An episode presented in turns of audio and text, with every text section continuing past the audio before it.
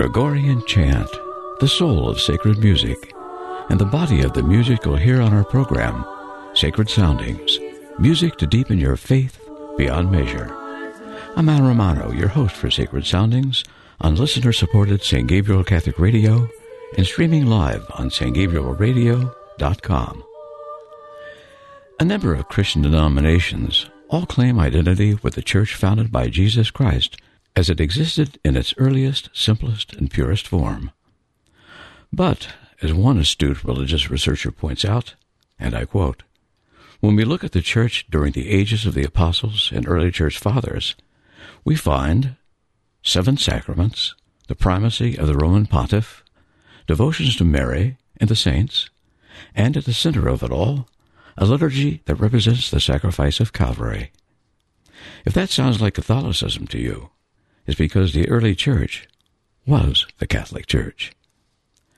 Some non-Catholics claim that the church of the first three centuries was a pure church, and only after the legalization of Christianity by Roman Emperor Constantine in 313 did the church become Catholic and corrupt. However, the doctrines of post-Constantine Catholicism are the same doctrines that were held by Christians for the preceding three centuries. In fact, evidence clearly shows that the beliefs of the early church are the same as those of the Catholic Church today in the third millennium. So, what's a good starting point for comparing today's Catholic Church with the pure, basic, and unembellished church founded by Christ? How about Holy Communion? Catholics, of course, believe that the Eucharist is literally the body and blood of Jesus. In fact, this view was firmly held by all faithful Christians until the advent of Protestantism. Not one Christian writing in the early church viewed the Eucharist as a mere symbol. What's more, no other so-called Christian symbol ever carried the death penalty for its ill treatment. St. Justin Martyr, one of the most important apologists of the early church, wrote, This food is known among us as the Eucharist. We do not receive these things as common bread and common drink, but as Jesus Christ our Savior, being made flesh by the Word of God. St. Cyril of Jerusalem said, since Christ has said of the bread, This is my body, who after that will venture to doubt? And seeing that he has said, This is my blood, who will raise a question and say it is not his blood?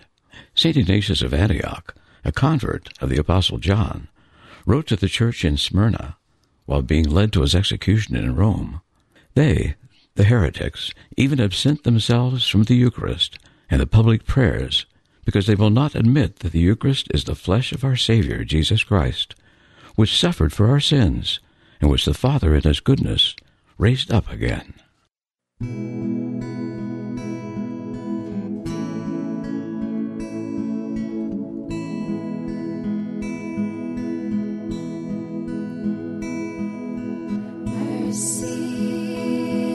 Flows.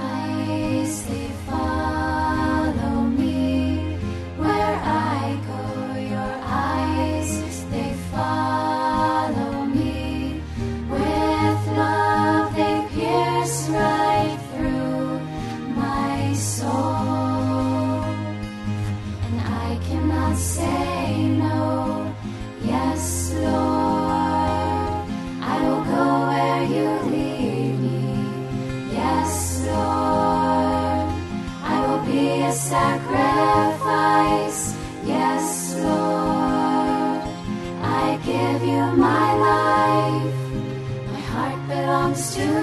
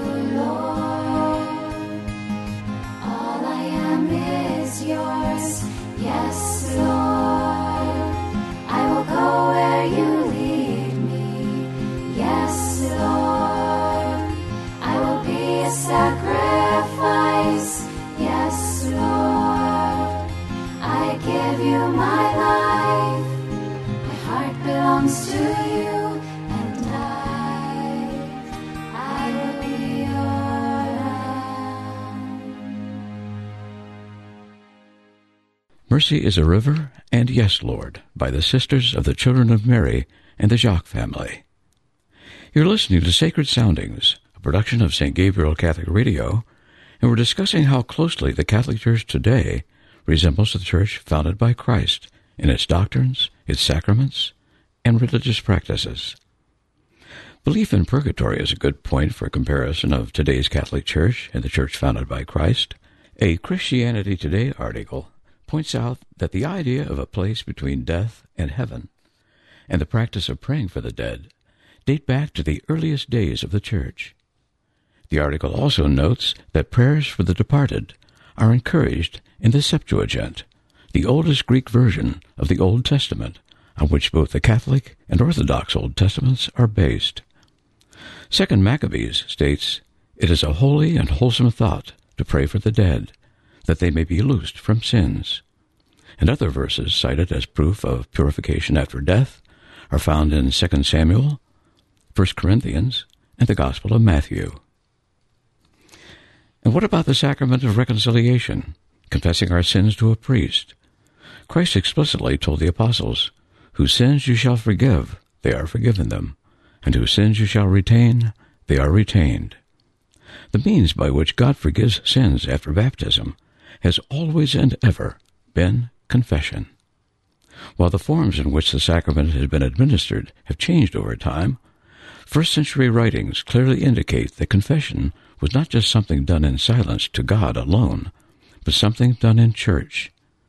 The requirement of either being in the state of grace or making a private verbal confession to a presbyter before receiving Holy Communion was very much a part of early church law. Ooh.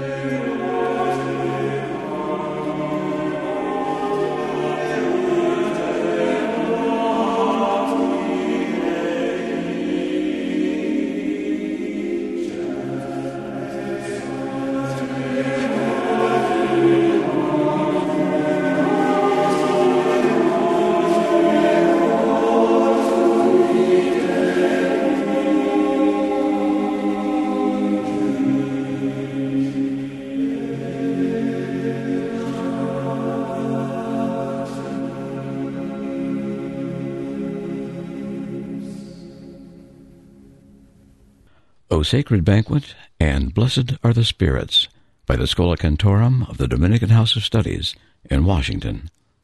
I've referred to the early church fathers and mentioned a few of them by name. Albert Little, an evangelical writer and blogger who turned Catholic, wrote a tongue-in-cheek piece telling other evangelicals how to avoid converting to Catholicism. One of the strategies he recommends is do not read the early church fathers. And in support of this caution, he wrote, and I quote, Understand, these are the apostles of the apostles, the Christians who were taught by the very first Christians whom Jesus taught. These are giants of Christianity who had direct access to those who heard Jesus' very words and touched his flesh. As an evangelical, I didn't realize that this material exists, and when I did, I began to devour it. Unquote. Incidentally, a couple of years ago, my son Tony gave me a book about the early church fathers, aptly titled The Fathers Know Best Your Essential Guide to the Teachings of the Early Church by Jimmy Akin. I heartily recommend it.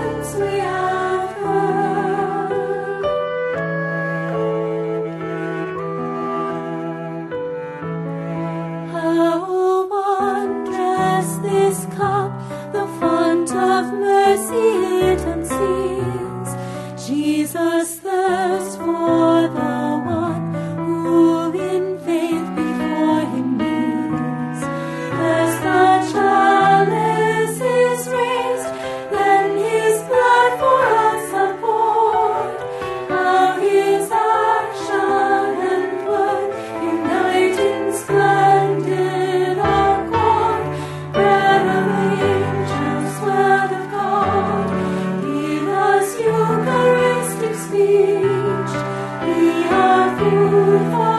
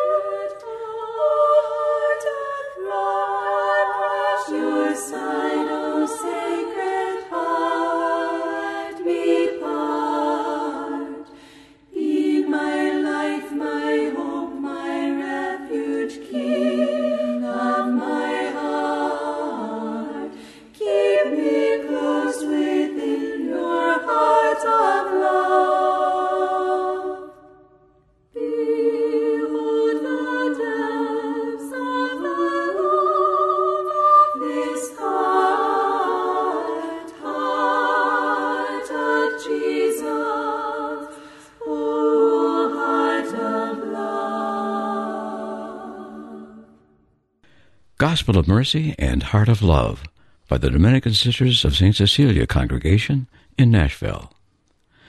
And finally, what about Catholic devotions and prayers to the Blessed Virgin vis-a-vis the early Church? We call Mary the Mother of God because she was, in fact, the mother of the second person of the Blessed Trinity. Why do we venerate Mary and pray to her?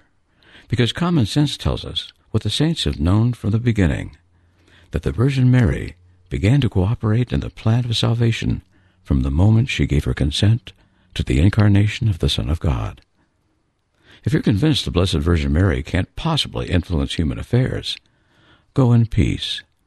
If, on the other hand, you're keeping an open mind in the matter, slowly reading and meditating on the account of the wedding feast at Cana in the second chapter of the Gospel of John might give you a bit more appreciation for the Virgin Mary's intercession power as well as for the quietly knowing and motherly way she had, and Catholics believe still has, with her son. I'm Al Romano, your host for Sacred Soundings on St. Gabriel Catholic Radio. Join us on Sundays at 9.30 a.m. and at 2.30 and 9 p.m. for more Sacred Soundings, music to deepen your faith beyond measure.